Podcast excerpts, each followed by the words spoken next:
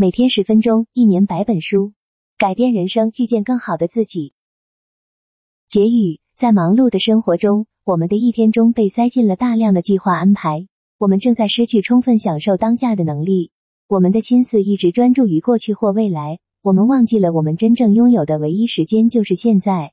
充分欣赏当下，就是能按下暂停键，把我们的注意力集中到当下。有一个小小的实修建议，那就是练习慈心禅修。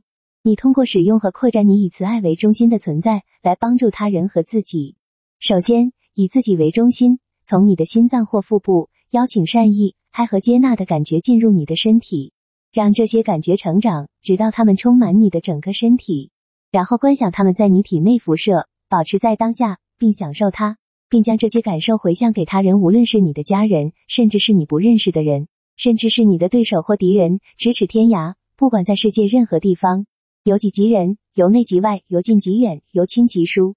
想象他们，尊敬他们，祝福他们，并希望他们得到爱和接纳。内心重复你的祝福词句：愿你平安，愿你平静喜悦，愿你健康自在，愿你快乐通达。每天十分钟，一年百本书，改变人生，遇见更好的自己。